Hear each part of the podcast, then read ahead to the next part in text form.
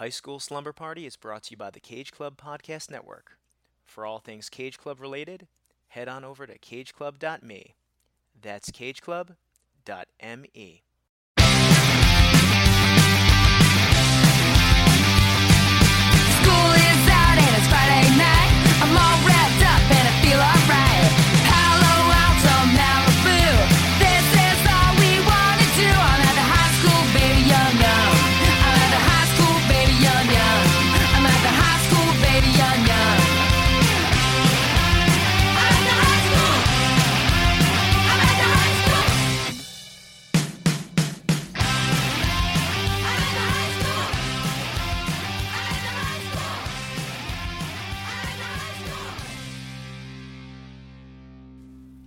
Welcome, supernatural point guards, best friends who instigate, fathers that you could really relate to.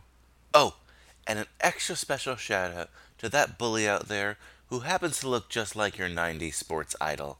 This is High School Slumber Party, the podcast where me and some friends look back at our teenage years through the lens of some iconic high school centric films.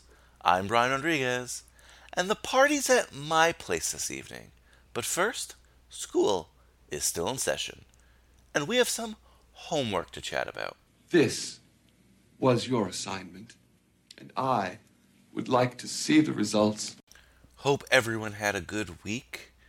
You know, I'm really excited to talk about this episode, but like I said, we got to check in on your homework for last week. And of course, last week's assignment was to listen to our episode on, yes, New Moon, Part 2. Not that there's a New Moon Part 2, but it's the Twilight New Moon, our Part 2, because it took us so long to talk about. Always, always a thank you to Kate Hudson for hopping on and talking Twilight. 2020 is the year of Twilight. And remember, guys, you can check us out and do that part of your homework by listening to us wherever you're listening to us now, whether that be Spotify, whether that be uh, Apple Podcasts, whether that be Stitcher, whether that be on Google Play, Google Podcasts. And I appreciate that so much. I appreciate your listens. And a way that you can, you know, help the show out is by going on that app and by giving us a five star review, giving us a rating if possible. And of course, though, the best way you can help High School Slumber Party out is by telling a friend about all the great things that we do here on High School Slumber Party. Thank you, thank you so much, as always. Of course, you can listen to us on the flagship as well. That's cageclub.me. That's cageclub.me, the home of many, many, many other great pop culture related podcasts, including podcasts that my good friend, the student in the back of the class, the teacher's assistant, Michael Manzi, one of the co founders of the Cage Club Podcast Network, my guest today for our film Teen Wolf. No, this is not a werewolf podcast. I know we've been talking werewolf films a lot. It's just coincidence. The reason we're doing this film is not even because it's a werewolf film.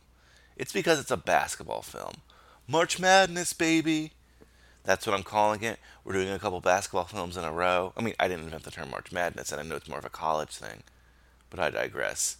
I cannot wait for you to listen to our episode on Teen Wolf, and I really hope that you did your homework and watched the movie because, whew, this is a fun one. Whoa, whoa, whoa! Sit down. The bell doesn't dismiss you. I dismiss you. We got some more stuff to talk about. So remember, guys, you can follow us on social media Facebook, Twitter, Instagram. And if you've been on social media, maybe you heard about a little event we're having. That's right, we are hosting a live podcast brunch.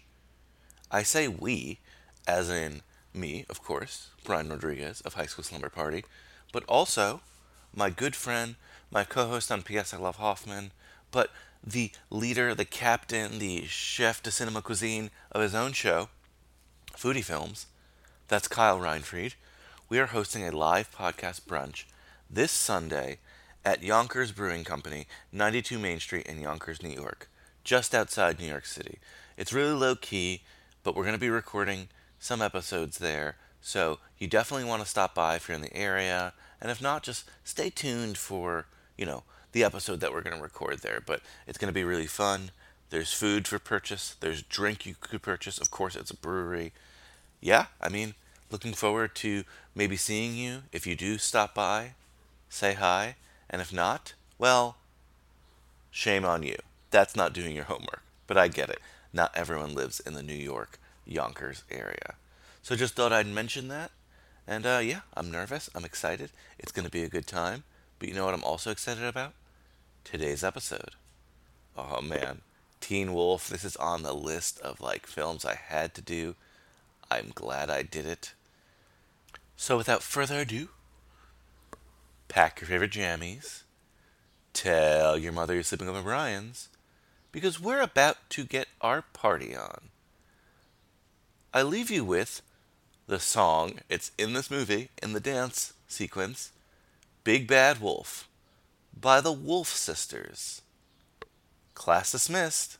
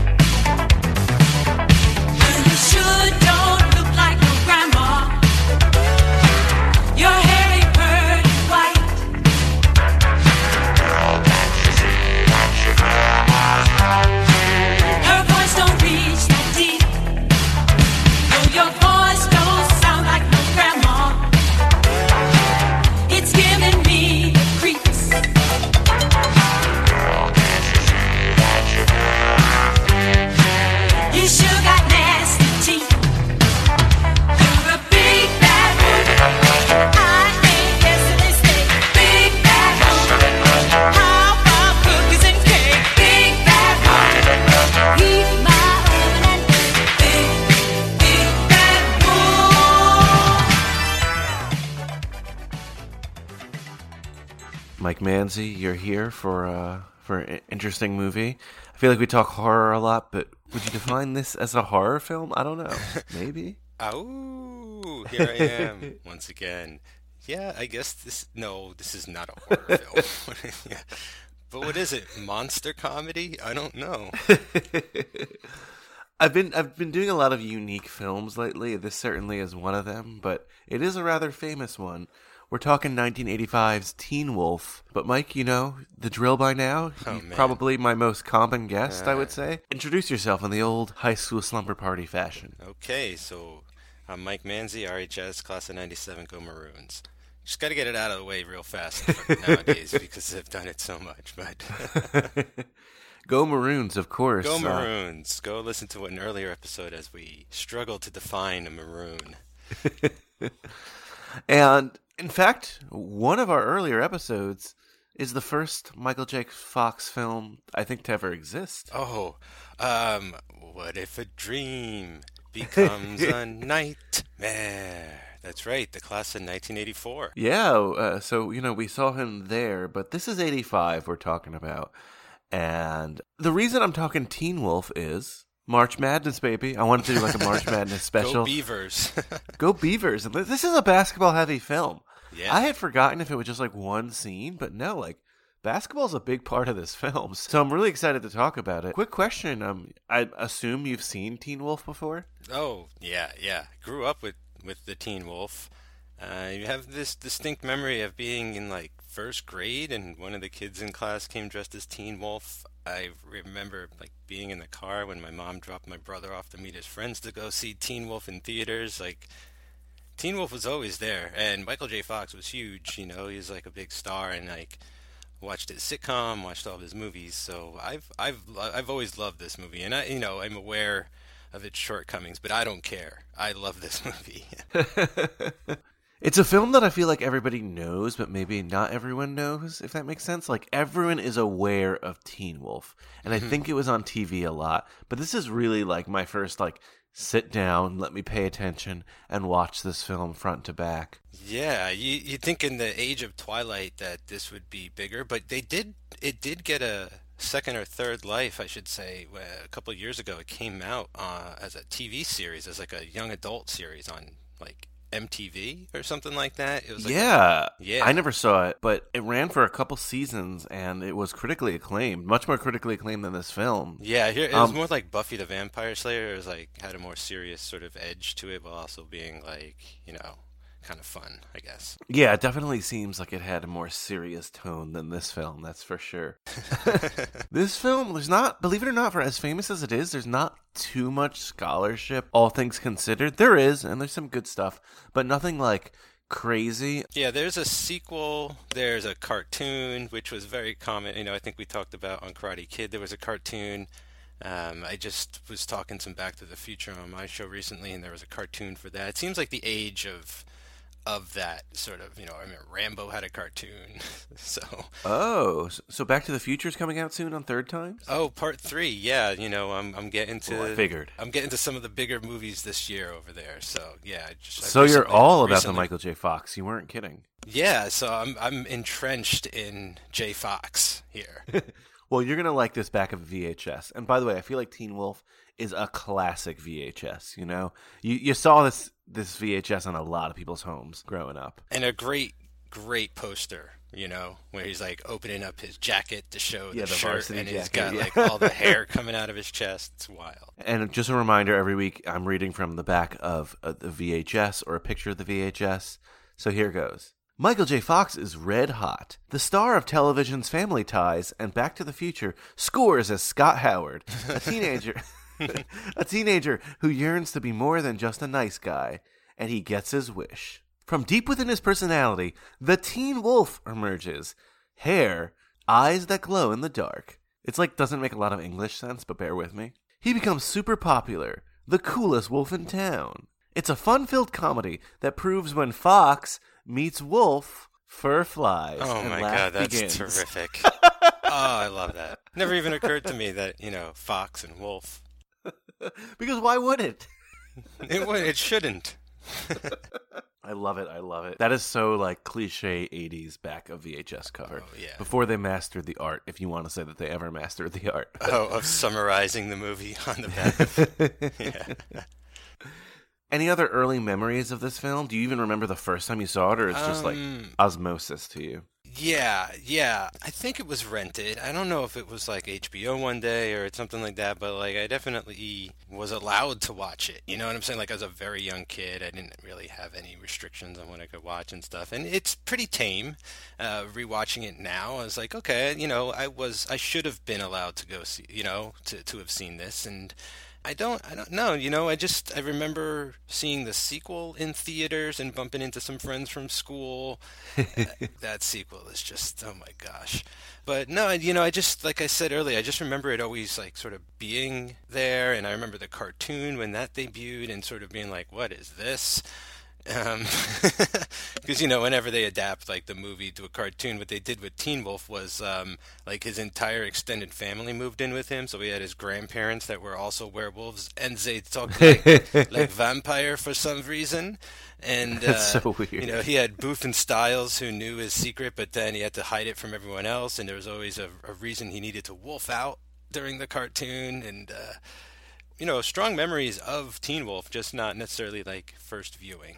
And this movie was made really before the Back to the Future fame. He was doing Family Ties, but it hadn't really hit its stride yet. You know, a little IMDb trivia here, but he was able to do this film because the mom in Family Ties got pregnant and they had to halt filming of Family Ties. Oh, So they approached him. This film didn't take long to film, and he was like, "Yeah, why not?" And uh, a little bit of a synergy here. I mean, Mike, I mentioned, or we mentioned that you've been on this podcast a lot. Of course, you were on my first episode, and very famously, "Better Off Dead."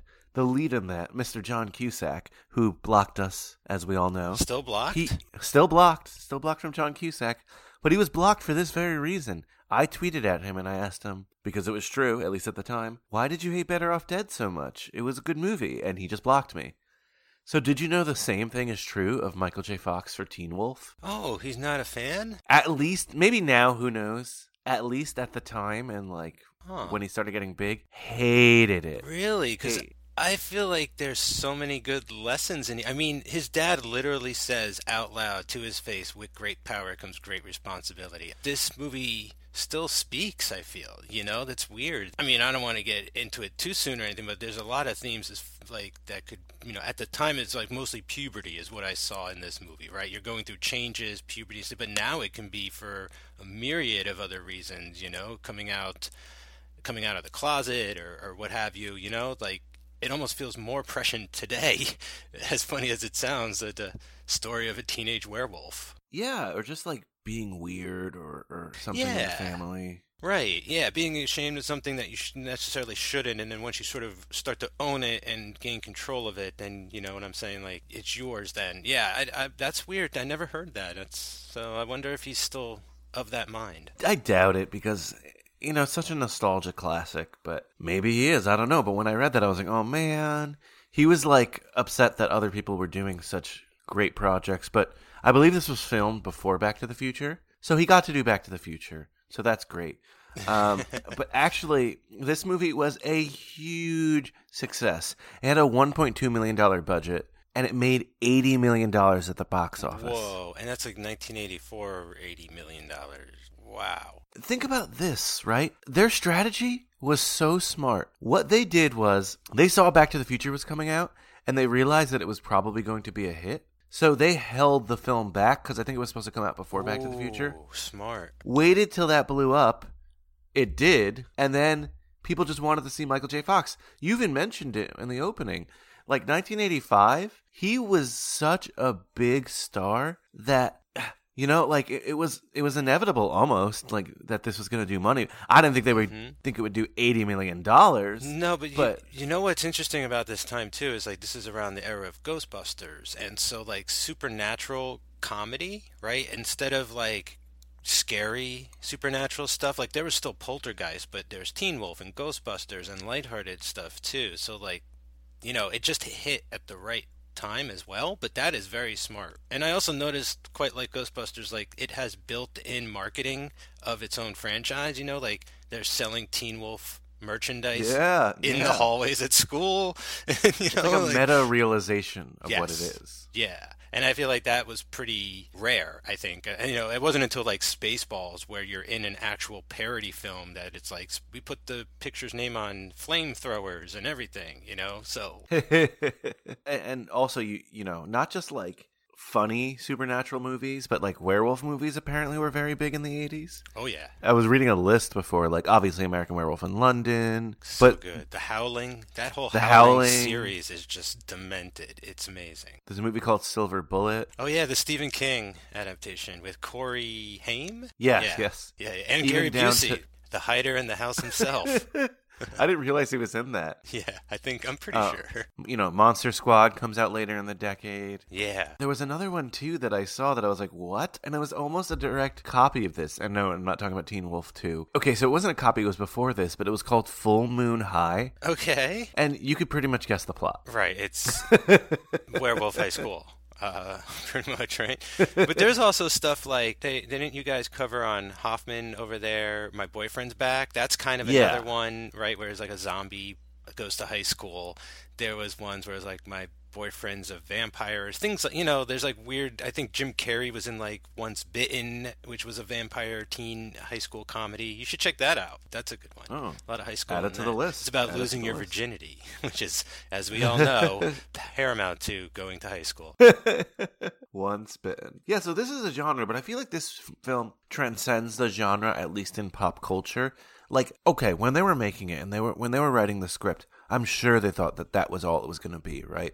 But Michael J. Fox, they rode that train, baby, and now like I said, everyone knows of Teen Wolf. They might not have like know every like character's name or scene, but of a certain generation, Teen Wolf, big film. I mean, you don't do eighty million dollars without getting some kind of footprint on society. well, I mean, it's like those two words go together so well. They sound so good. Teen Wolf. You know what I mean? Like it just it says it all. But also, I was thinking like, you know, the other characters in the movie all go by nicknames too. There's Chubs and Boof and Stiles and you know Nick. Like there's nothing. There's they don't go beyond like a first name or anything. Like there's just something so. I don't want. I don't mean this in a bad way either. I mean this in like the best way. I think Bill and Ted is like this too, where there's something so basic about the premise here they can sort of indulge in the high school stuff, you know, and like I think that's what they do so well. This is primarily just a high school movie, and it's like, oh, by the way, he's a werewolf, you know. It could have just been like he got popular some other way, you know, or, or, or whatever, you know. Like I'm not saying overnight he could get great at basketball without wolfing out or anything, but things happen in high school overnight, and your image. I think of like Can't Buy Me Love, right? This is kind mm-hmm. of a version of that. Oh, absolutely, absolutely. Yeah, yeah. So I think that's why Teen Wolf in general, it's it's of like a higher quality. You know, like I don't feel like they they're not just running the premise. Like he's not really the wolf all that much. I mean, it's kind of similar. Not, I mean, this movie totally rips off Teen Wolf, but it's kind of similar to a movie we covered on this podcast, Teen Witch, which again even ripped off in the title. But yeah, I mean, I, I love movies like this. But you and I are people who often ask that we want to see more of the lore, like how did things come to be? Mm-hmm. I don't want it here. I don't need it here, you know? You hit the nail on the head. I love how this is about high school, and I love how simple it is. It's so harmless. We get all we really need to know. You know, the dad explains, like, it's it's genetics. It runs in the family. Like, I thought it would skip you like and that's all i need to know you know it's a curse the curse or whatever or it's just yeah it's a hand something that's handed down uh, I, and I would assume like the mom, the mom wasn't a werewolf. She, I don't, we don't know what happens to the mom or anything like that, but uh, she's not in the picture. But yeah, I, you know, that's what I think like sort of threw me about the cartoon and what they try and do when they sort of they do it a little bit more. I think in the second movie also, as they try and explain all that a little bit more and. And, yeah, and you know, make again, it we don't common. need it. Yeah, it's not necessary. Yeah, like the second Teen Wolf isn't necessarily about just going to college. It's it's about like a wolf running around campus going wild. and you know, we Big might as well address it here. Michael J. Fox, obviously the lead of this film, but the reason he didn't sign on for Teen Wolf 2 was because he just was so done with Teen Wolf. But and oh, they replaced yeah. him with Jason Bateman, who is the brother of Justine Bateman, his co-star on Family Ties. Yeah, and he was almost seen as sort of the alternate Michael J. Fox at the time because he was on Valerie's Family, which I think originally it was called Valerie, then became Valerie's Family, then the Hogans. Yeah. Yeah, so like he was also, you know, a big sitcom star and they probably were trying to replicate that formula where it's like let's find this kid on a popular sitcom and throw him into this Teen Wolf sequel and it's literally the same like it's a different sport. The sport is boxing but what? Yeah, because we all know how popular boxing is when we went to college. Um, and uh, other than that, like it runs through almost the exact same beats. I think what happened is like the coach at the college is like brothers of the coach in this movie and heard that Scott had a cousin, so they just like gave him a full ride, expecting him to like be great. This is not a Teen Wolf 2 podcast, but like the sort of too long didn't read is um, stay away, I guess, from that one. Stop at one. I know why they didn't make a third. Just say that. Although She Wolf would have been good, you know. Yeah, no, I would I would have liked to see that. Not really any other big names in this film. You mentioned the character names. Um, was there anyone else you recognized? Um, no.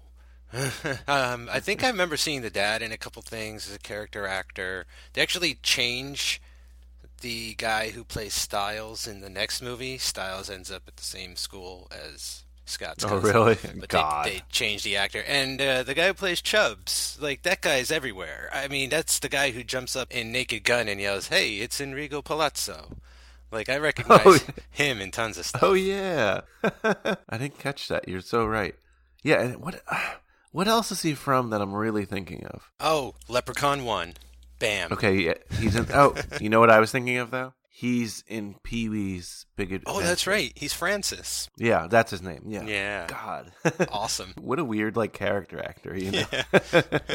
Just sort of like a big baby man kind of thing, like a big baby Huey almost looking thing. There was a rumor about someone in this film, but it turned out not to be true. Before the days of IMDb, Uh huh. you know Mick McAllister, he's like the the big bully. Okay. Yeah. There was a, there was like I don't want to call it what do you call it like an urban legend. Okay.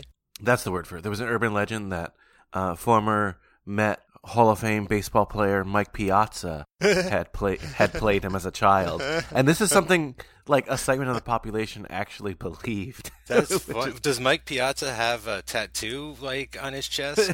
Because when this guy gets his shirt ripped open and is like, "Hey, he's got ink on him," like he's just supposed to be a teenager. That's hilarious. oh, we're we're gonna talk about some of that. um, you know, there's a there's another urban legend attached to this film that happens to be true. Uh, I don't know if you want to get into it now or at the very end when it occurs in the film, but have you heard about this in the final? No, no, tell me. I can't So- wait. I can't all right, wait. So might as well get it out of the way since we're bringing it up. But in the final shot of the movie, when Scott goes to hug his dad in the stands, the guy behind his father is an extra, has his pants unzipped, and he whips out his wang and real quick and puts it back in and zips up his pants. I swear to God, and you can see it. It happens like You can really see that? yeah, and it happens like really quick. I even noticed it this time watching it. I was like, you know, they there's no way they Oh caught it. And, and like as soon as he like zipped his pants up, the the shot turns into a freeze frame and the credits start rolling across the screen.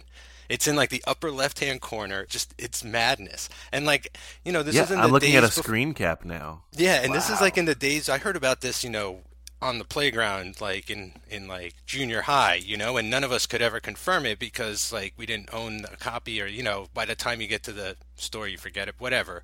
Uh, it was before the internet, before DVDs and all that kind of thing. So, yeah, I don't know if you came across that tidbit in your research, but that's my Teen Wolf. I did not. I did not. You're so right. Oh my goodness, what an what a monster. Jesus.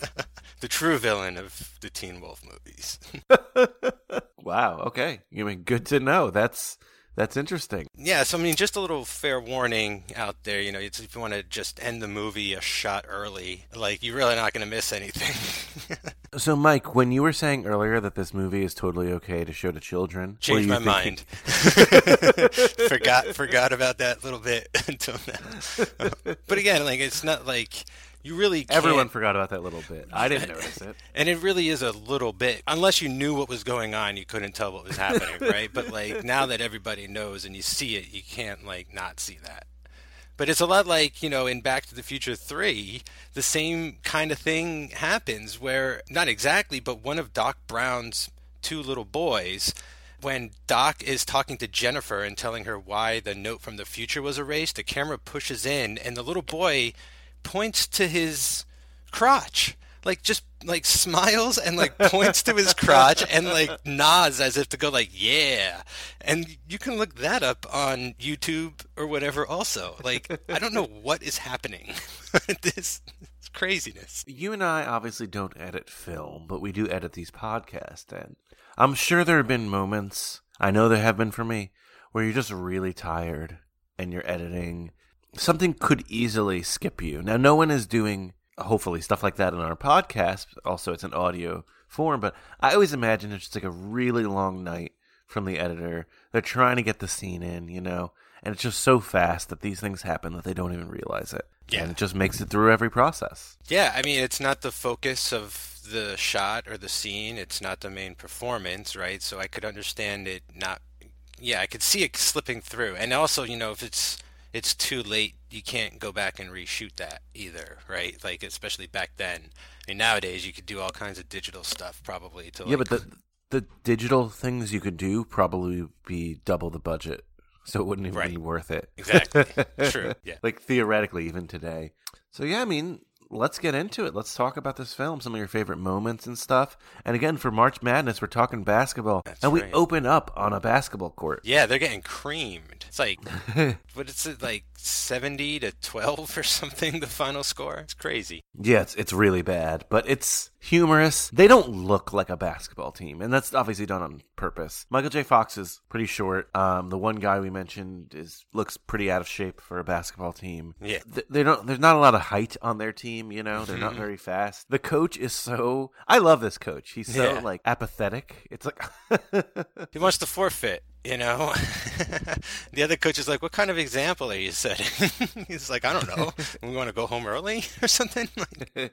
Yeah. So I mean, it's a great little like way to set the tone. Anything in the beginning that you want to talk about, or scenes you liked, or moments? um, well, I never played high school basketball. That that was always like too high a level. But I mean, I remember going to a lot of high school basketball games and like Go Maroons. Yeah, like the the basketball team at my high school is actually pretty good. So it was like fun to go watch them play and stuff. And and I'm just amazed at just how much in general this high school looked and felt like my high school. Sometimes like like for instance when we did Gleaming the Cube, right? Like that high school looked like a museum or something or like an office complex. Like some high schools just don't I don't know. Some kind, some do, and some just don't do it for me. And this, I was just like, holy shit! It's like they shot it like at my high school. It was like with the with the huge cathedral like ceilings and the big long stairwells, and like there's one part where he's like running around and it's like he's lost, and I'm like, yeah, I remember getting lost in my high school once or twice when I like was a freshman, and just Yeah, that, that whole does- vibe like really hit me hard. Like this, this really feels like a solid high school movie. They don't try to like glamorize high school either. Obviously, it's a fantasy film, but you're right. It's a very maybe it's because of budgetary concerns, but it's a very realistic high school. I like his friends, you know, and like I don't know, I just like the whole spirit of the opening of this movie where yeah, they're a loser basketball team and they're like kind of a loser school, but like they're lovable losers, right? Like you get into the locker room and there seems to be like camaraderie. It's not like they're not friends, you know what I mean? Like that's cool. And then you got like Stiles showing up and this guy is great. Like just as a character, he's so colorful and just like all the stuff he he's he gonna ranks try. and- high. What's that? He ranks high in uh, '80s buddies, right? Like Oh, yeah. a lot of these '80s buddies of like the main character, and I loved him. He's like as if Ducky got laid is like the way I looked at him. and Boof is great. Like I love her as a character. I love that Scott just has like this platonic girlfriend, even though like she knows it, and even his dad knows it. That like he totally like you know they should be together, and like that's great conf- kind of uh, story thread going on. And uh, I thought she was going to be the she wolf because they kept alluding to like, uh, like the, oh, maybe the dad knows something. Oh. It's funny, like, uh, when, you know, I don't want to get too far ahead, but when he first wolfs out and someone's like, hey, Boof, did you know? And she's like, are you kidding? It's like, it's not that I didn't think she knew, but I totally feel like she knew something was up. And, like, later on, I feel like the dad definitely clues her in on, like, everything kind of going on with Scott. And, and this movie, um, it really does a good job of setting the high school scene before we even get any real true wolfing out action. Mm-hmm. Uh, you know, we have like the whole van surfing thing that we'll revisit later. Yeah, urban surfing. Urban surfing, yeah. I think one of the first big moments is the and again very high school or Mhm. like at least very underage, hmm but trying to get alcohol for a party. The liquor store, the shoulder Yeah. tap. Hi. Hi. Uh, I'd like a keg of beer, please. You don't say. Yeah, uh, how much is that? You ain't ID, Sonny. You little bastard just won't give up, will you? Listen, no ID, no goddamn beer. Can't you get that through your thick skull?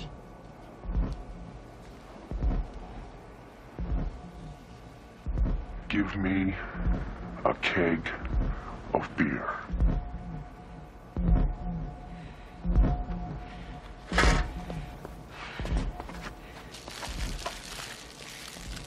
And these.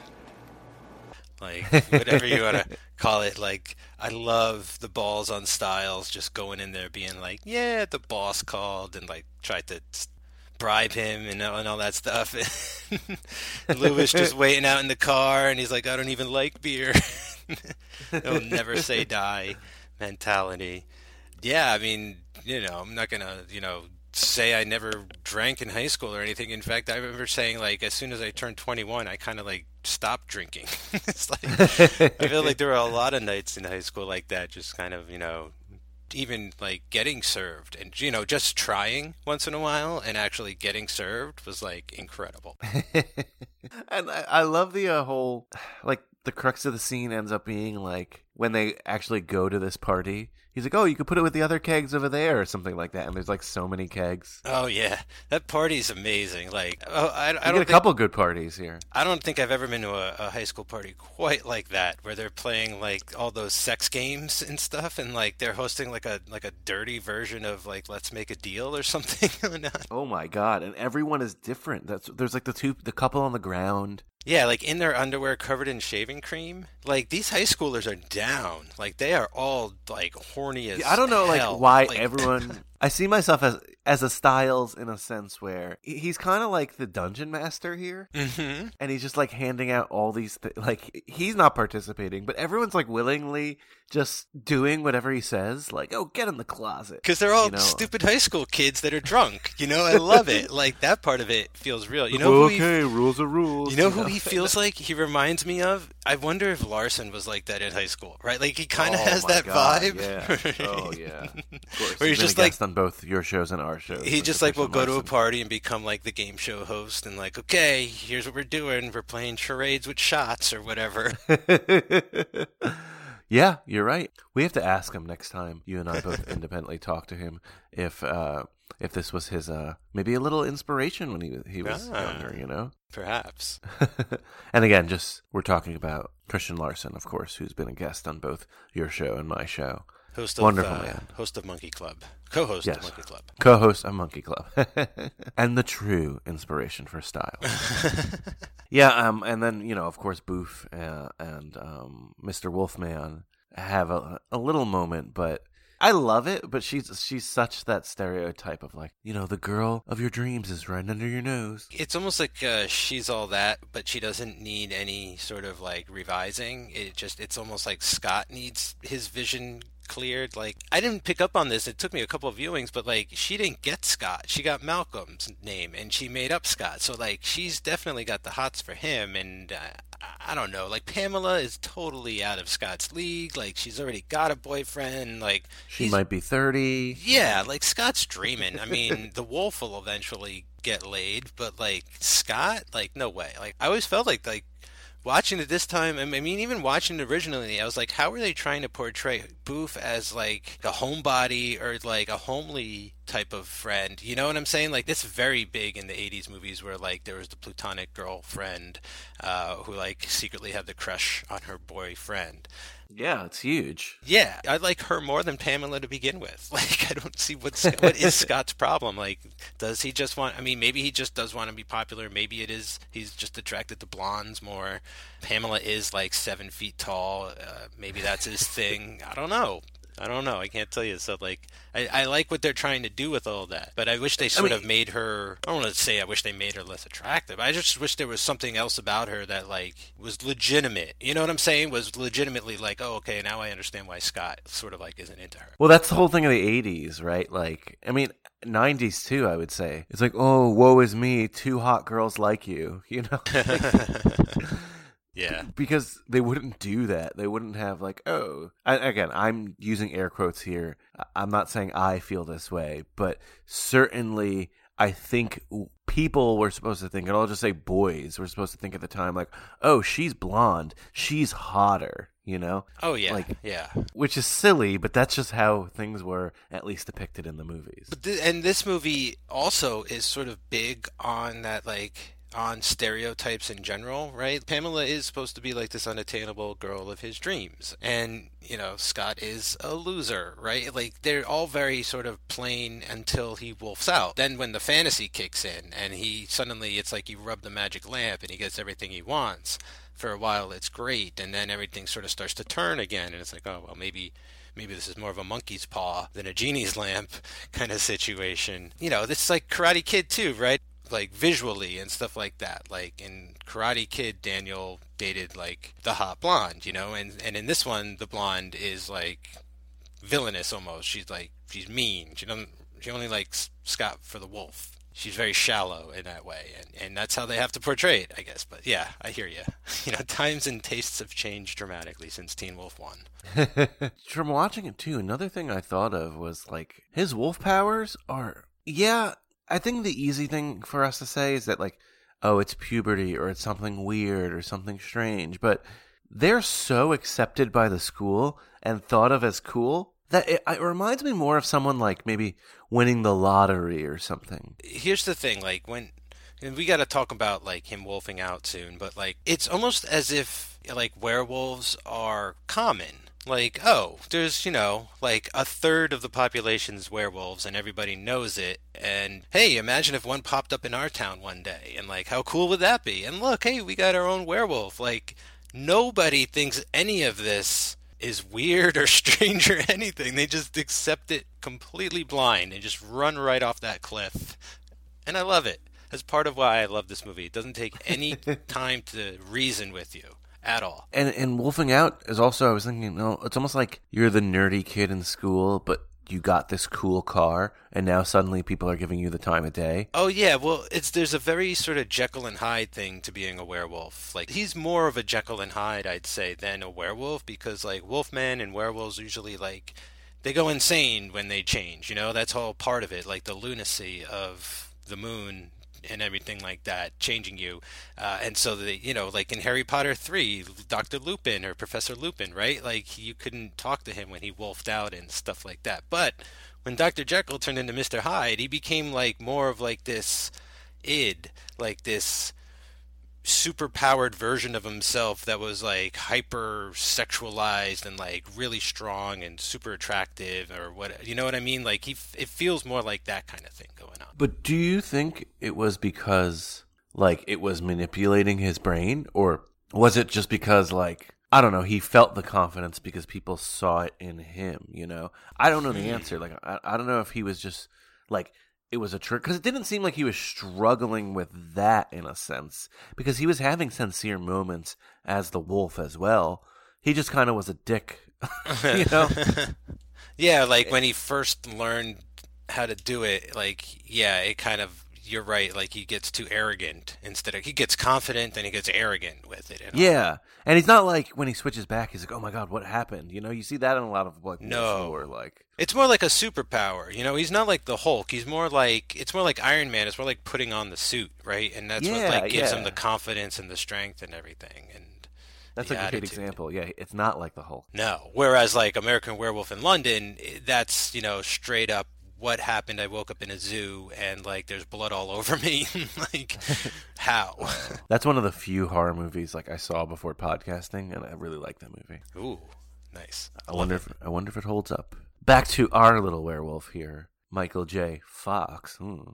Um, Oh. let's talk about the wolfing out. Then. Yeah. Um, iconic makeup. I don't know if it's good or bad, but just iconic. Um, well, what do you think of this whole wolfing out? so like the transformation scene now it, i mean it echoes a lot of like the michael jackson thriller for me have you seen that recently like Yes. that's great Yes, of course, Like, yeah so this feels a lot like that where like his skin starts bubbling there's like five or six takes of different levels of application and I think it, it's pretty good. Like, here's the thing about the the look of the wolf. Like, it's it's kind of goofy, but it's not supposed to scare you. So it can only go in the other direction of like, oh, he looks silly-ish. Like he almost looks like the guy on the cover of National Enquirer who is just like the fur face man, you know, which Yeah. like happens naturally to some people because he like he, we don't really. I mean, he gets the ears. We don't really see the eyes so much.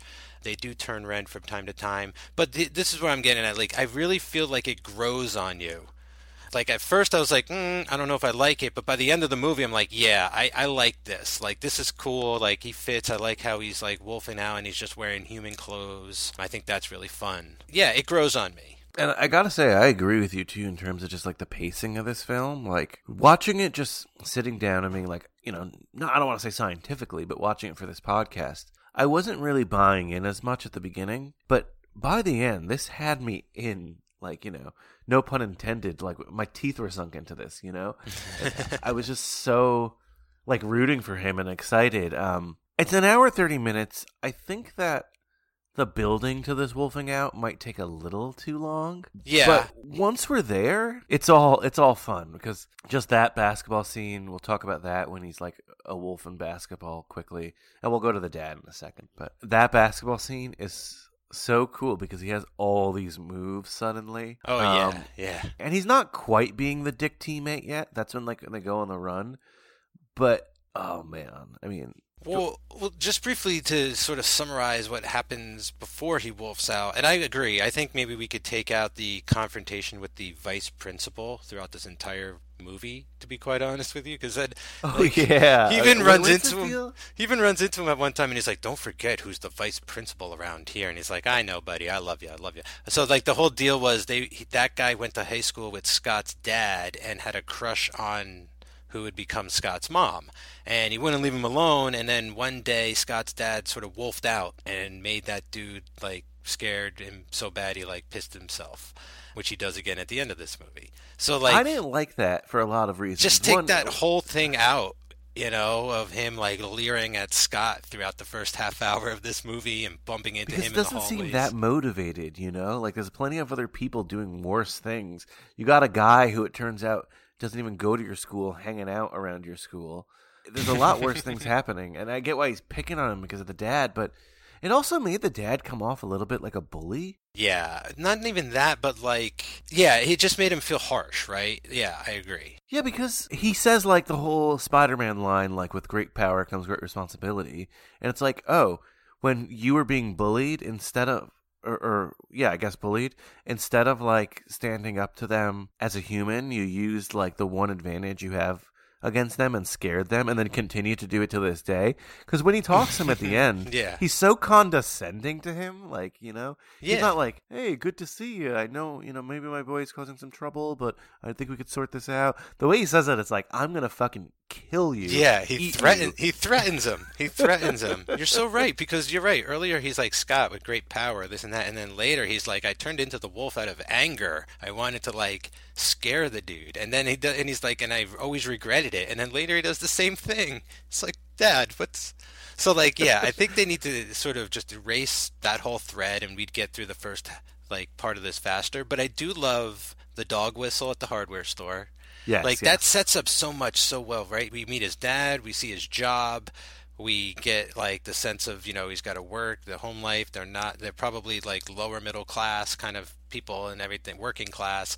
And then the kids blowing on the dog whistle, and Scott hears it. I think that's great. I love when he threatens the well, not threat, but like he goes wolf-eyed on the dude at the liquor store to get the keg of beer. I like that. I like when he's like they're doing the surfing and like his ears are growing in and he sees and that's when Stiles sort of wipes out on the uh, on the truck. So like they they do pepper in like he's starting to change a little bit and that's the cool stuff to keep early on, but you yeah, I got to get rid of that vice principal. Yeah, no, I, I agree with you 100%. Oh, okay, so these big moments when he first wolfs out, right? We talked about.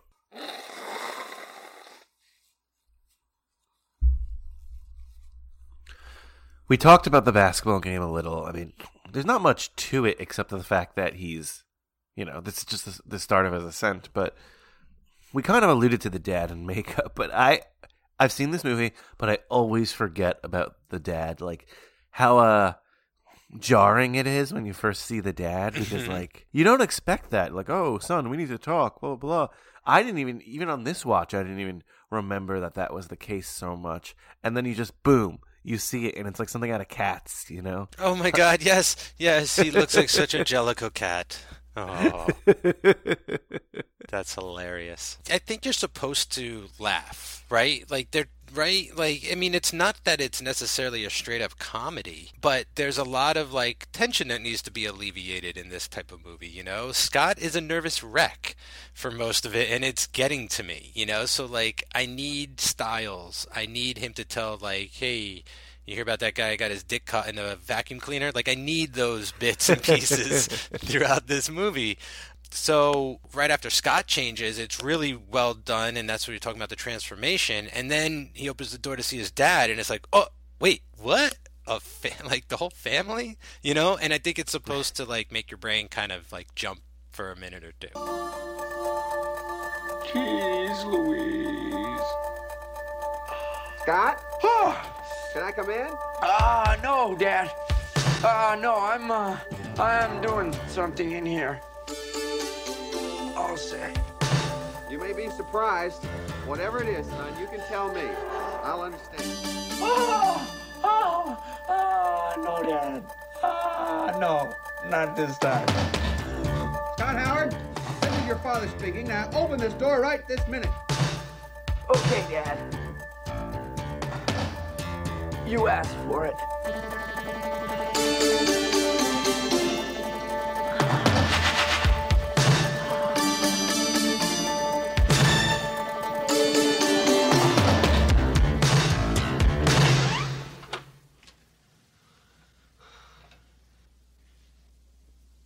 An explanation is probably long overdue. An explanation? Jesus Christ, Dad, an explanation? Look at me. Look at you. It's not as bad as it looks. Wait a minute, wait a minute, Dad. I mean, you knew about this? You knew about this and you didn't tell me? I was hoping I wouldn't have to. Sometimes it skips a generation. Plus, he just looks hilarious in that, like in those clothes. But as you said, that's all we need to like really propel us on this and be like, okay, well, it runs in the family. That's it. We know he didn't get bit at some point. He didn't like drink some serum. You know, this is Yeah. what it is, and this is what we're gonna be. And I Yeah. also I also like the idea that, you know, he's not alone. Like he can talk to his father about this, but he just won't because he's a teenager, you know? Exactly. but like he's the ultimate teenager, you know, going through this insecurity. Mhm. Maybe the one person who can help him are his parents or his dad. In this case, he doesn't want that help. I, I love it. It's such a teen movie. Yeah, and then um, I do love the moment where he wolfs out for the first time. I love how everybody's just like right, like, all right, let's do this. Like, play some ball here, okay?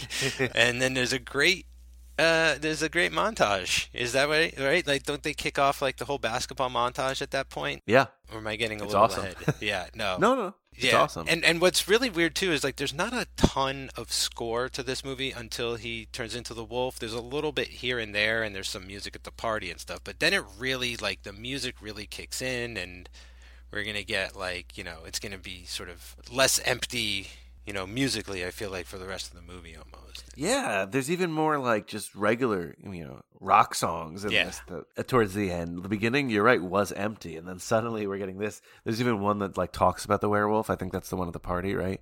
Oh yeah, and I Um, love the one at the dance. Um, that's the one, right? Or no, there's one at the party. The one at the dance mention. I forgot which one. There's the one at the dance. They're, they're literally doing like a wolf dance at the end of the movie and singing like the big bad wolf and all this stuff. it's terrific. Another favorite scene around then too is when he first tells Stiles. Oh yes, yes. In that like garage, and you know, uh, Stiles is looking for his stash. And It took me forever to understand. You know, even I remember as a little kid not knowing what they were looking for. Being like, "What the hell are they looking for? Like, what is a stash? Like, what are they doing in the garage?" And then like he's like, I could. You know, he wolfs out and he says, "I can like smell what you're looking for." I was like, "What are they looking for?" I, it took me forever. It took me like a rewatch in high school to get that sequence.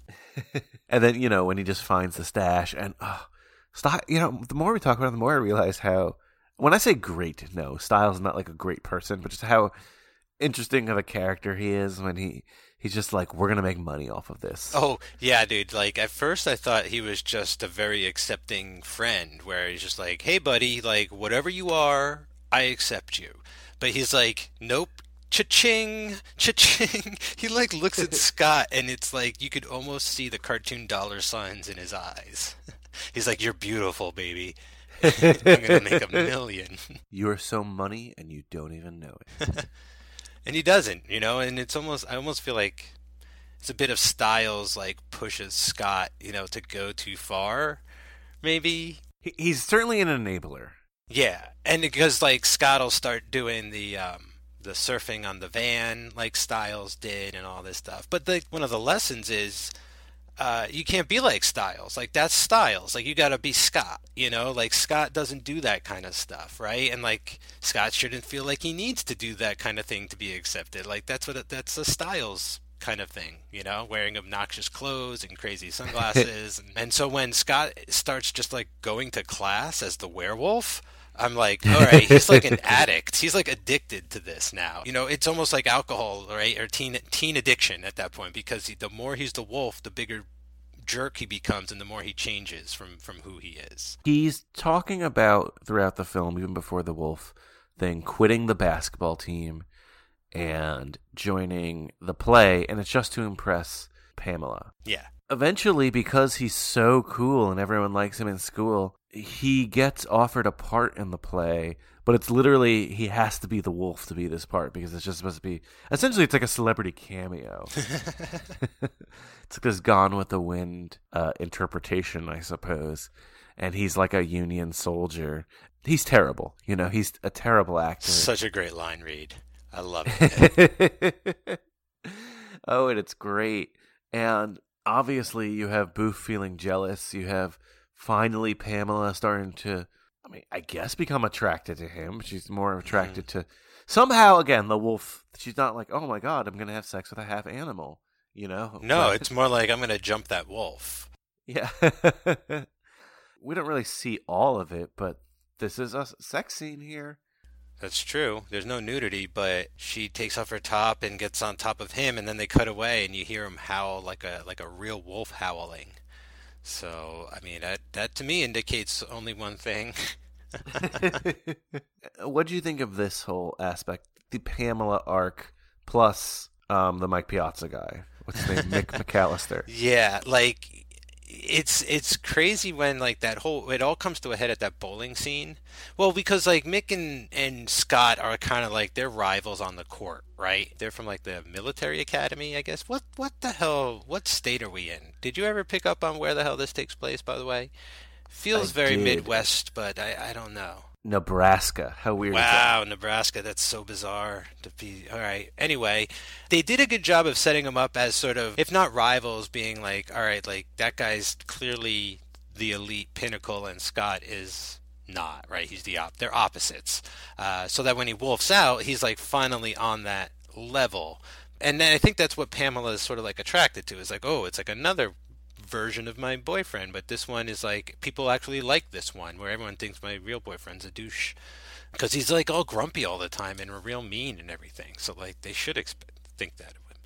But there's that scene at the bowling alley where he approaches them and is like, "Yeah, I remember your mom. Like I blew her head off, like trying to steal a chicken." So I was like, "What the f- what? Like I don't remember like all this going Is down." that was he being serious? No, Did he no, no. He was just getting under his skin, saying like you're Okay. nothing but a animal. Like you're not even. You know what I'm saying? Like you're beneath me. Part of me was like, wait, the mom was supposedly a werewolf, right? No, I think it's just the dad. Because how could there be two at the same high school unless it's my I thought three they percent found each other My three percent theory. Well, I will spoil a little bit of the sequel. The, there is a teacher at the university who turns out to be a werewolf as well at the very end. so you never know. I was like, wait a minute, did that really happen? Like, did he really kill his mom? When I was a little kid, I actually thought like he was being serious, but now I understand he was just like getting under his skin and being like, "Look, like, look how even as the wolf, I can make you like lose control and like yeah, I'm better than you, and you know what I'm saying? Like, you can't keep your cool and all this kind of stuff." And then Pamela is even like, "Yeah, like I'll do you, but that guy's my boyfriend." Like, you know, like I'm actually gonna gonna stick with him. Yeah, so I don't think uh, you know Nick actually killed Teen Wolf's mom.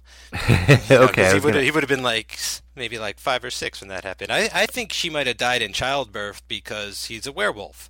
You know, like I think maybe some complications because of that. Maybe he came out as a werewolf and like I don't know what could have happened, but like I'm just saying, like you give birth to a werewolf, you might not survive the process. So Yeah, who um, knows? then like I was just saying, like Pamela's like, I'm not going to go to the dance with you. I'm going with him. Obviously, it's like you were just sort of like the flavor of the month for me, and that's when Scott's like, "Damn it!" The one thing I was gonna say is like, I thought they didn't like drag this out enough. She right away is like, yeah, I'm not gonna go to the dance with you. And I don't know. There was really no drama with Boof or anything. Like at this point, you're like, of course, you know, he's gonna go with Boof. Yeah, there was a nice moment with her where they um they walk and talk about how when they were little kids they ran away from home and no one even noticed and all this stuff. And I was like, all right, like they definitely belong together. like, come on, they've been friends forever.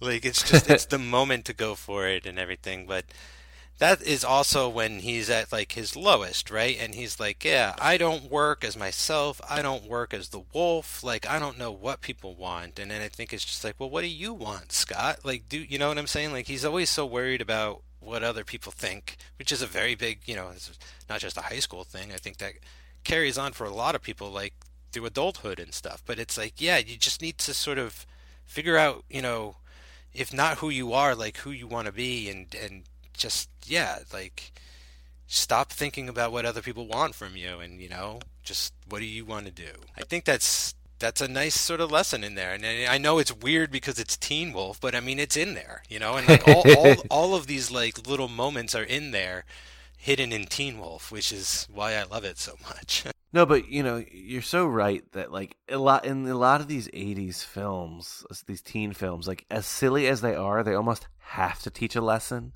Yeah, it's not a bad thing though. It it helps it feel like you know, like it means something. Yeah, and you know, it depends on how they drop it in there, right? Like, like if this was a werewolf movie, it would fall flat. But this is not first and foremost. This is a movie about high school kids going through changes. You know, just happens to turn into a werewolf. Like this isn't Twilight. you know what I'm saying? This isn't like teenage vampires out in the open, like hanging out at their own lunch table. Not that there's And anything wrong with that. Yeah, and werewolves on their own sort of like reservation and and thing. Like there's no problem with that, but this isn't that. Like this is not. This is almost like what wolf? Like I don't see. You know what I'm saying? Like that's how I watch this movie. Oh, It's almost like well, I don't. You know, it, it's not really that. It, it's more of a metaphor, I guess. I'm getting at. Otherwise, people would be trying to shoot him with silver bullets the whole time. Yeah, or like, oh, we got to bring him to a scientist or something and figure out what's Yeah, wrong with him. right. Like halfway through this movie, what would have happened is like uh, like five or six white vans would roll up, and a bunch of scientists would like jump out and quarantine the high school and be like, "Get me Scott Howard immediately," and then it would be like. And I think that is kind of what happens, uh, if I'm not mistaken, in the TV show. There's like werewolf hunters, and they're going after him, and there's more than one, and yeah, they take it like Oh, to that boy. level. I think. But this isn't that movie. Like this is, No. you know, not it doesn't care. and I'm happy it's not. know? Yeah. So I would say there's like two other big scenes. The first being the one you said, like that dance. It's Mhm. so. like you said, the synchronized wolf dancing. It's so 80s. It's so lovely. The Mike Piazza boyfriend is there. he goes with Boof, but like as friends. But like they kind of have a sex scene too, right? They kiss. They make out. Um, well, so they make out early on in the closet Yeah. for like a minute, but then they do go into the hallway because he shows up at the, as the wolf, and then she takes him out into the hallway and like calms him down by making out with him, and he turns back into Scott. So they didn't have sex there. You don't think? Oh, I don't.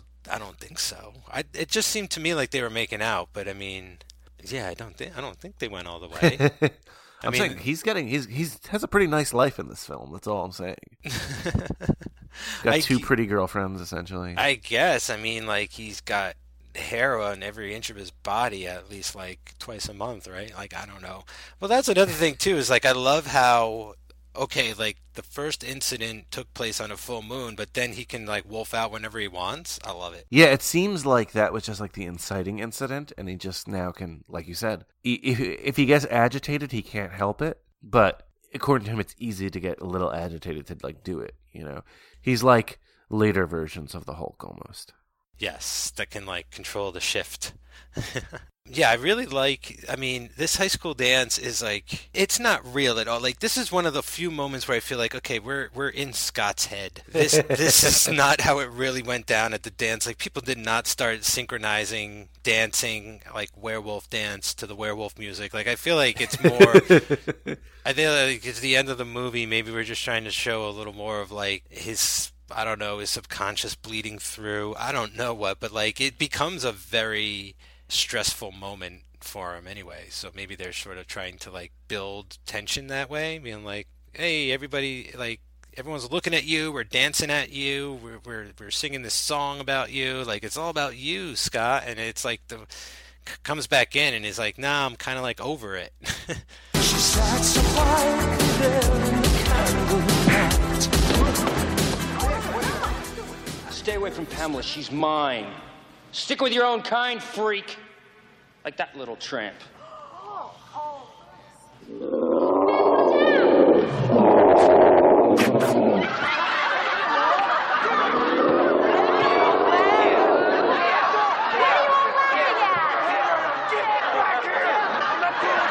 just some kind of animal.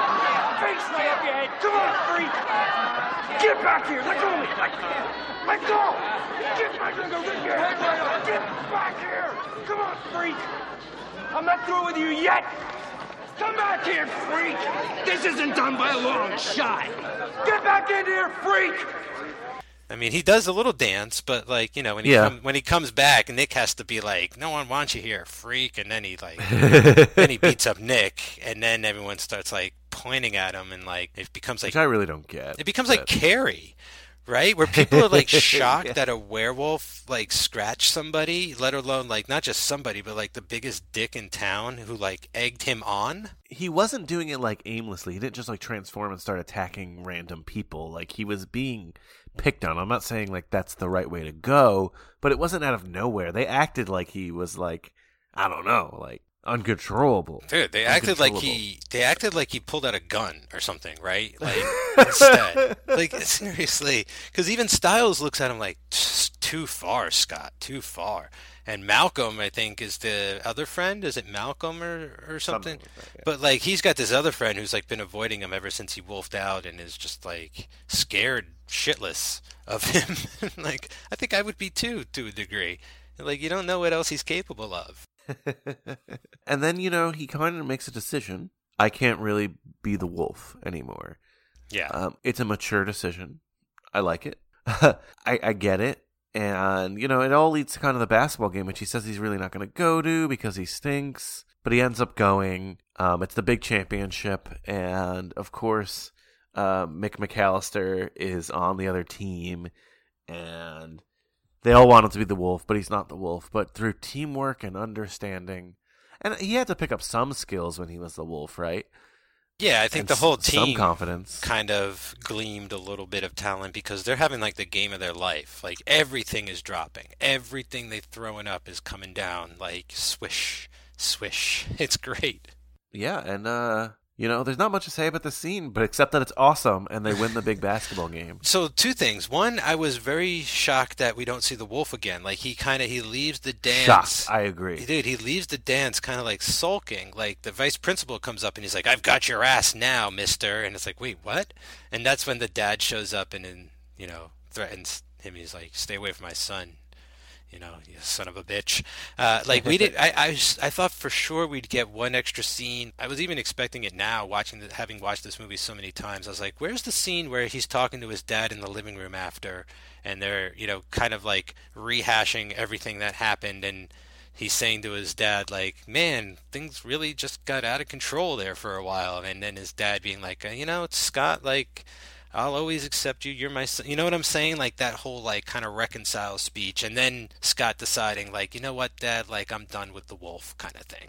So like i was kind of surprised we don't get one more wolf. I thought honestly, like I don't know why in my mind that he tran- would transform into the wolf on like the last play, and that's why they he got them there. But Yeah. like he's allowed to do it like a little bit, you know, or something like that. But no, we get it like a Karate Kid ending, very similar. Yeah, yeah. I uh originally it bothered me because like, you know, when you're a little kid, like you don't want to just watch like it's like it turns into Hoosiers, which we're going to get to, you know, sooner than later on your show, I believe. But like, you know, it just turns into high school basketball game, which which now I I appreciate and I love this ending and I love that it shows like yes, like Scott finally accepts who he is and he's able to go out there with that confidence and it's sort of infectious with the entire team and and everybody is finally like on the same page again.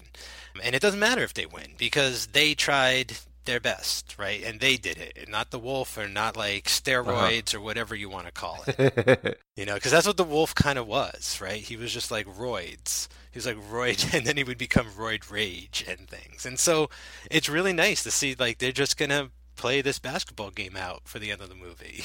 and there's a nice symmetry with the opening, with the with the free throws and everything. So I love it. so Bill Simmons, the famous uh, you know sports podcaster, he well he just sold his network for two hundred million dollars to Spotify. I mean that's another story. But you think the Cage Club podcast network is selling for that price? Mm, at least at least half. I mean, but uh, you know, huge basketball guy. He famously loves this film, and he'll often refer back to it. In the NBA today, there's something basically called hero ball.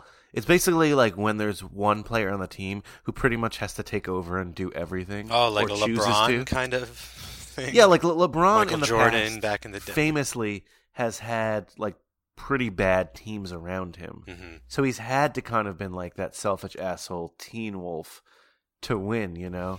um, That's funny. and then you know, there's there's the teamwork version of him is not is when he's not the wolf. so I, I just get a kick out of that because again, I, I'd heard him say this on his podcast, and I hadn't really seen the film in a while. Now that I see it, it makes so much sense. Because basketball is a weird sport. It is, it is a team sport, but one player can really Yes. change your fortunes Yeah. more than any other sport. Right. So yeah. he's a total ringer, right? Yeah. it's almost like yeah, it reminds me of that Simpson episodes uh, where Mr. Burns has like a softball team and he has a huge bet with the other power plant, so he he hires major league baseball players so they can be on his softball team. yeah, I mean, you know, uh, the Teen Wolf, and we can call him that. It's not just like, you know, if we were talking about the Little Mermaid, we probably should say Ariel and not the Little Mermaid. Okay. They call him the Teen Wolf in this film. oh yeah, know, yeah, so- yeah. It's like so we can call him the Teen Wolf. Scott Howard, the Teen Wolf. Yeah, the Teen Wolf is like their MVP, and it is awesome though, like to see them playing basketball again as a team, and everyone's so much better. Uh, even Chubs and stuff. and the whole and the whole crowd it gets into it too you know like it almost embiggens the entire team like the entire school and i know embiggens is not a real word it's also, i just got simpsons on the brain but like it really sort of it becomes you know i don't know i don't want to say like he fixes the school or anything by the end but maybe you know like they become just like really well adjusted by the end of this movie like at the beginning there was like three people there and at the end like everyone was there to see the wolf but by the end they were cheering for the whole team Yeah, it- just literally becomes about the team. How heartwarming. Beautiful ending. Anything else you want to mention about Teen Wolf? Any scenes we missed or something? um i think we pretty much covered i think we pretty much covered it did pretty good job i don't i can't rem- can't think of Yeah, anything it's a short movie. Not much happens, but it's more of a movie you feel, believe it or not, than like you're, you're talking like scene by scene. It has its moments, but you're just kind of along for this kooky werewolf ride. I mean, it truly is like this unique kind of thing. Like, I, I mean, like, there's stuff like this from the 50s, right? Like, even if you go back and watch The Blob, Steve McQueen's in The Blob, right? And he's like in his late 20s playing a teenager, but like that whole movie is like played for laughs. That's al- almost like it's almost.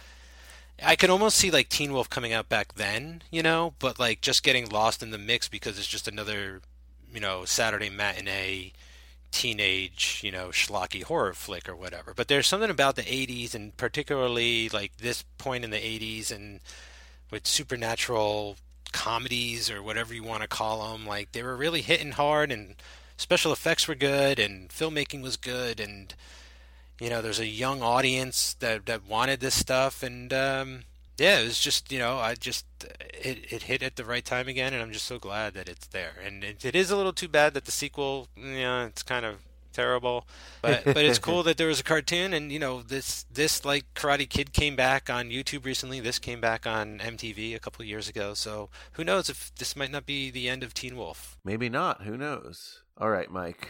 Got a lot of questions. We got some new questions too since the last time you've been on. I don't want you to answer off the cuff. Didn't I didn't prep you for these. Okay. So some might not apply here. Some definitely will. We've been giving out three awards lately. Oh. The first is called the. It's either the Woodis- Wooderson Award or the Wooderson Spicoli Award. I haven't yet decided, but uh, it's a character who you would like to see more of in Stiles. I mean, yes, Stiles Or- is that's that's the archetype. That you're talking about. Like he is the Spicoli of this movie for all intents Yeah, and purposes. almost quite literally. It doesn't have to be someone like that, but you know when you watch a film and you're like, "Oh, I'd like to see their story." Well, I think that's why they brought the character back at least for the sequel, if not the same actor, because Stiles has yeah, Stiles has a whole life to him. Of course, I want to see, I want to go home with him instead of like that's what's crazy. like you go home and Scott's going to turn into a werewolf. I still would rather go home and see what Stiles is doing at his house. Speaking of Spicoli, I just remembered reading this. Apparently, the director thought Michael J. Fox was a little too square and wanted the character to be played more like a Spicoli, which w- Hmm. I was thinking, like you said, St- we already have Stiles here. We don't need two guys No. like that, you know? Yeah, And Michael J. Fox want, wanted to play it as is, and the studio came by, and they're like, no, Michael J. Fox, you're right, not the director. And it was like, okay. He's already playing it so differently than Alex P. Keaton on um, on Family Ties, you know. So like, this is already different than what people are used to seeing him as, and I'd say like this is this is very Marty McFly too. Like uh, it's just like he just feels very prototypical teenager in this. movie. Marty's a little more rock and roll, I guess. Scott is just. Yeah, I'm not sure Scott knows. He doesn't really have his identity yet, right? Like he's still yeah, searching. They both have a similar insecurity about them. Which Yeah. Is, which is nice. Good call. Next award, the Long Duck Dong Award. Hmm. And this is an award for a character who you would just rather be deleted from the film, whether it's dated, racially inappropriate, or just something that just took away from the film. Anyone here? So, I mean, we mentioned about like the vice principal stuff. Like, you can't get rid of Scott's dad, but if you get rid of the vice principal, then you lose the whole bully thread and the dad not sort of like heeding his own advice, right? It's by no means, I don't think anything reaches the level of. Long Duck Dong. No, but I, no. I think the principal, if you had to put someone in this category in terms of being erased from the film, we even said it before, before you even knew this award existed, so it has to be the principal. Yeah. Vice principal. vice sorry. principal at that. Can you imagine if like the vice principal just walks into the principal's office one day and Teen Wolf sitting across the desk and the vice and the principal's like this guy and Teen Wolf's like that guy and he's like you're fired. yeah, exactly. So I, I think he, he'll get the Long Duck Dong Award here. Last award, the Cameron Fry Award. And famously, this award is named this because Alan Ruck was 30 years old playing a high schooler in Ferris Bueller. No, then oh my god, then he was like 40 in Speed. Whoa, this is, and that means he's in like his 60s now on that HBO show. Holy guess so. shit, my mind is blown. Have you been watching Succession? He's he's on that show. I'm not caught up, but Okay. everyone tells me oh, I hear good things. We'll put it that way. And I've always liked him. Yeah, he's 63 currently. Wow. Um, Hmm. So who, who looked way too old to be a high schooler here? Well, the the Mick guy, right? Like Mike Piazza. Like that that guy is definitely, you know, a sophomore in college or something. And like it even occurred to me just like at the end when Scott rips his shirt and and I was like, "Whoa, that actor like has a tattoo on his ribs, like on his like that's and it was like 84." I was like, "He's probably old, like really old, like I don't think he's a high school kid." The only thing that might save him, and I didn't hear this in the entire film, but and maybe it's from like alternate sources, but there's a Teen Wolf like wiki. Of course. And when I when I clicked it, it said that he's a 21 year older who was in jail and had to go back to high school. No, that's no, right? No, because he goes to the military academy, doesn't he? Isn't or that something like that. I don't. That's what it said, and I'm like, oh, I guess I would justify it, but still, come on. No, I mean, even if he was like left back a year, like he's still too old. Or even if he's like left back two years. I mean, But four even or his girlfriend, five. she looks old too. Like this is a pretty older looking. Yeah. Here's the thing too: is like what grade are they even in? Like, I think Scott. it's true. It doesn't say like, we're all seniors. Yeah, like Pam Pamela could probably pass for a senior, right? Like she she looks pretty mature for her age. Boof more of like a sophomore junior. Scott like is he a freshman? Like I don't know. Middle school. no, but like the rest of them feel more like sophomores and juniors, whereas like you know Pamela definitely feels like a senior or like a freshman in college. Yep. Okay, so we'll just nominate Mike Piazza then. Okay. So Mike Piazza it is for the Cameron Fry Award. So I, I was kind of surprised by this, but on Rotten Tomatoes it got 44% by the critics, 52% by the audience. So Mhm. kind of right down the middle. Maybe you either like this movie or you hate this movie. I don't know. But Mike Manzi, A plus to F scale. What will you rate Teen Wolf?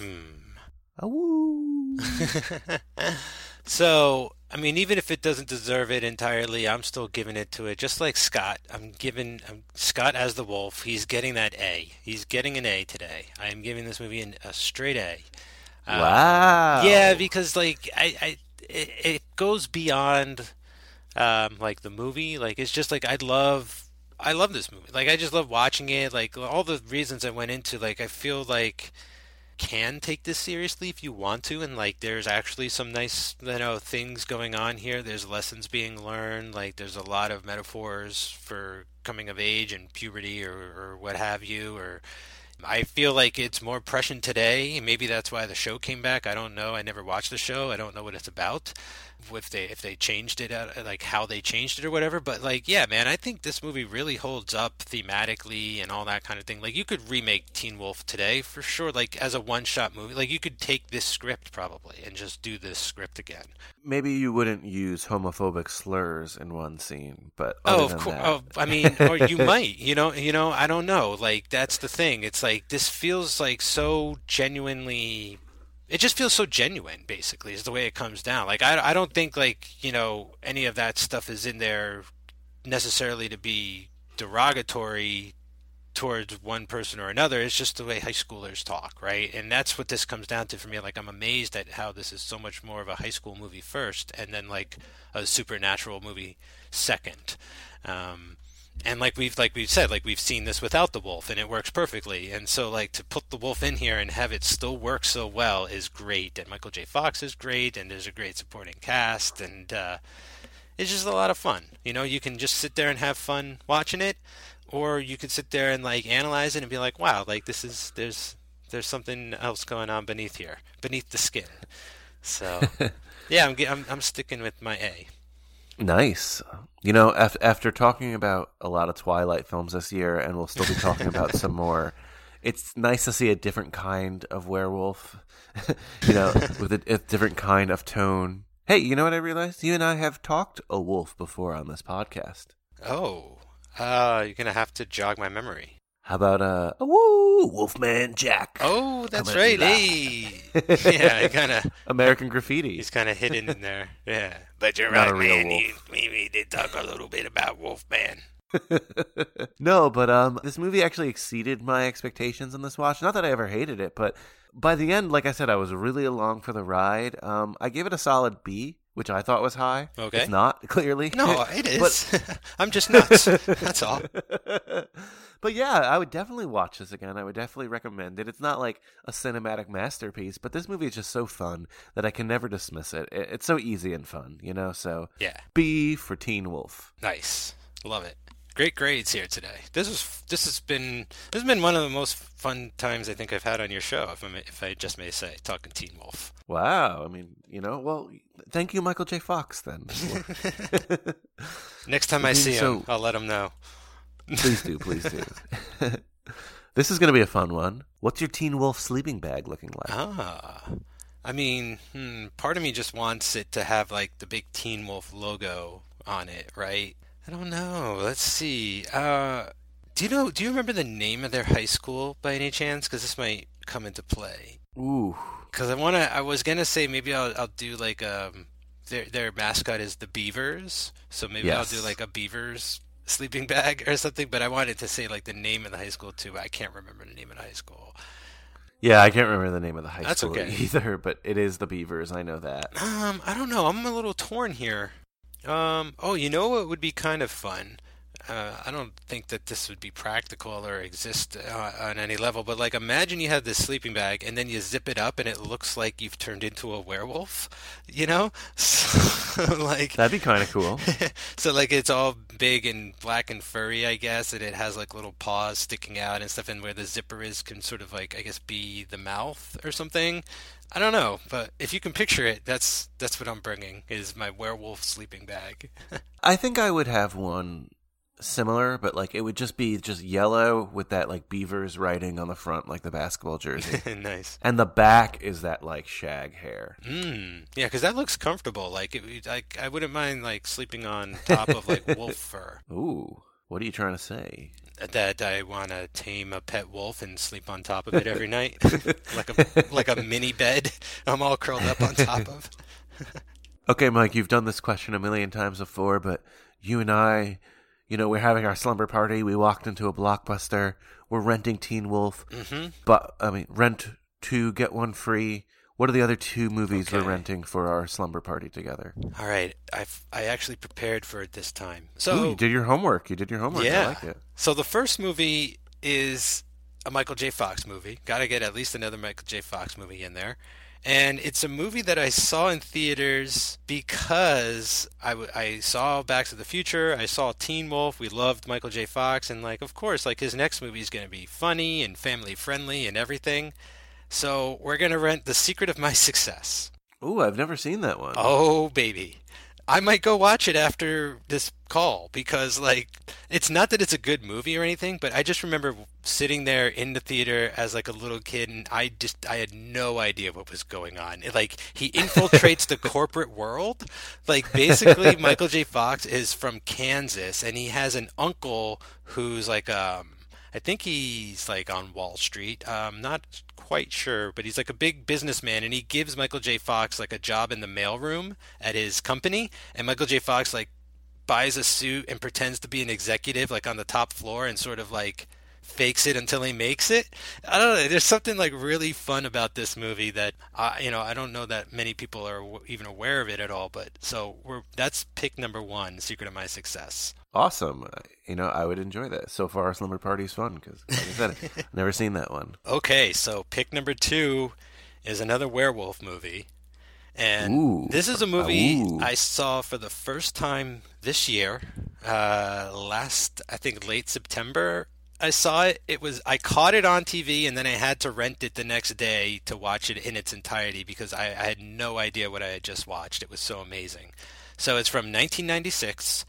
It stars uh, Mariel Hemingway, and it's called Hmm. Bad Moon. Bad Moon. Bad Moon, and it's pretty incredible. Like it's, I think there might be two cuts. There might be like a, um, there's like the theatrical cut. I think is the one I saw, which is like 80 minutes, and then there might be like an extended cut out there on like Shout Factory or something. I'm not sure, but I'm trying to track down the extended cut because like it feels like shots are missing. You know, like when we were watching Slumber Party Massacres, and you could tell like, oh, Yeah. this shot is missing. Like there's moments like that, but this movie is incredible. I had never even heard of it until this year. It's a werewolf movie I had seen for the first time. Uh, Bad Moon. I, I highly recommend. There's some insane practical effects. It's just like a really bizarro type of werewolf story, and yeah, we will not uh, get to bed at all that night. this slumber party. sh- should we save that one for the last movie, The Slumber Party? yeah, we'll watch that last. After we're, we're, riding that love it. high of Secret of My Success, and then we'll put on some Bad Moon. we have two werewolf movies, two Michael J. Fox movies. Perfect. Well, Mike, thank you so much. Um, you know, you'll be on later uh, during this March Madness for another film, but you know, in the meantime, thank you so much. Anything you want to plug? Certainly want to plug Third Times as you chug along on your final season That's of right. glorious third movies. That is correct. So it's the third and final year. I don't know, season, year, whatever. Uh, but this is going to be, yeah, the last year of Third Time's a Charm. Uh, you know, my Brian, my unofficial co-host, will be over there, and I'm sure we're going to get an extra horror movie or two in before we say goodbye, and maybe something else.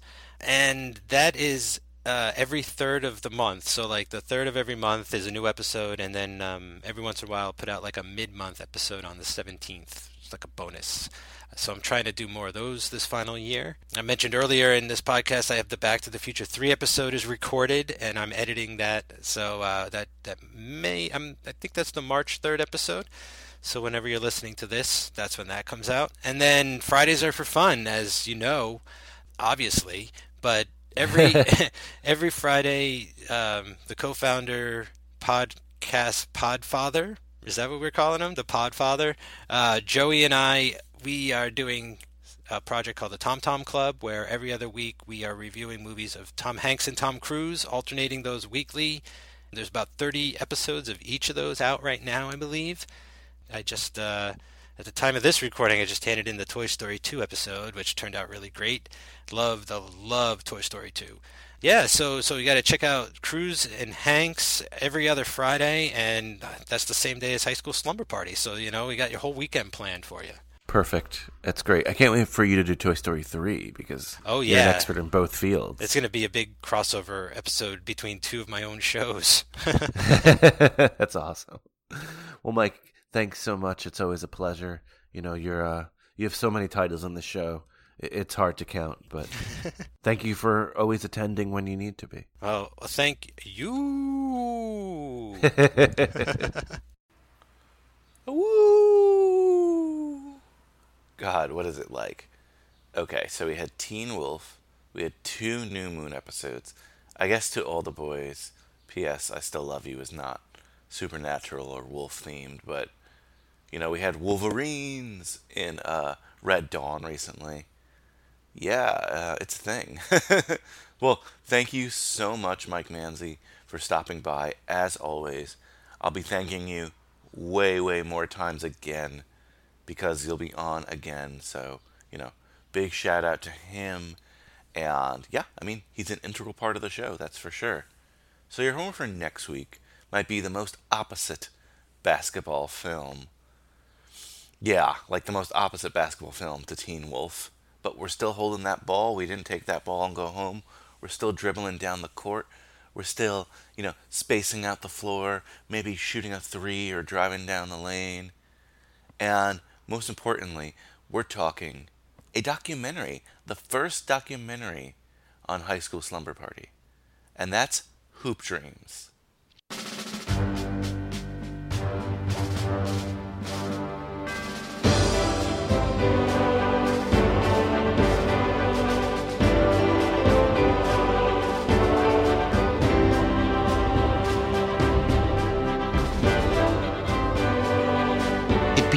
With a game, with a basket and a ball. It becomes a journey of heartbreak and hope. From city streets to the brink of fame. Isiah Thomas! The amazing story of two boys and two families struggling against the odds.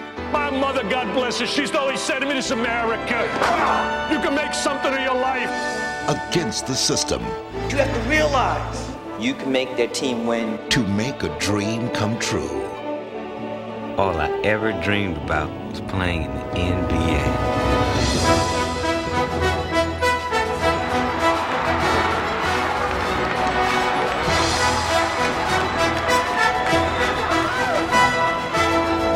People ask me, will I remember them if I make it? I tell them, will you remember me if I don't? Hoop Dreams.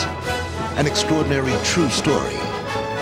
A unique motion picture experience.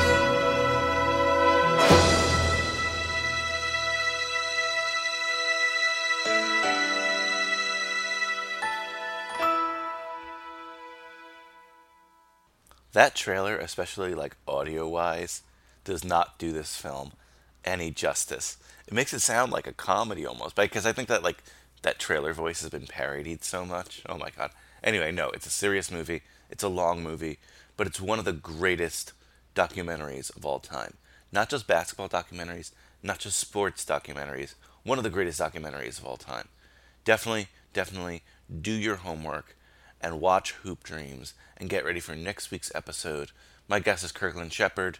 He was on our Varsity Blues episode. He has a lot of awesome insight, and you know, I can't wait for you guys to hear it, and I can't wait to continue this March Madness. I guess I'm, you know, passing it along to Kirk here. Well, oh God, I gotta get better with these basketball puns.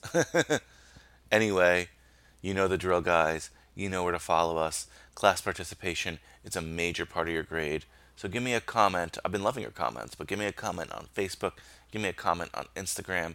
Give me a comment on Twitter. Maybe next week I'll read some comments if I remember. If I do my own homework, I don't have to. I run this show, but I really should. it's getting time for bed. It's getting time to curl up in those sleeping bags and, you know, fall asleep so we can wake up tomorrow morning and have some homemade pancakes. I'll leave you with the theme to the animated Teen Wolf show. Oh man, this is a good one. Later, dudes. Beware, Scott, when the moon is full. Oh no, not again. It's a hairy situation. I'll die if anyone sees me like this. Hey man, Hi, Grandpa. Good morning, Scotty. It's fun being different if you have a healthy attitude. Only my friends Boof and Stiles know my hairy secret.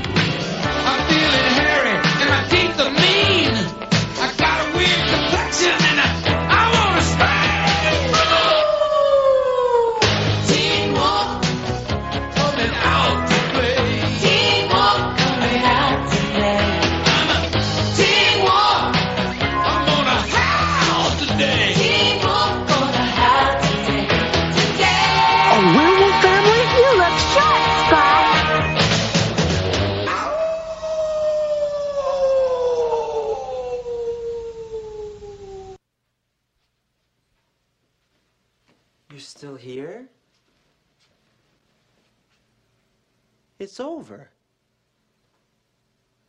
Go home.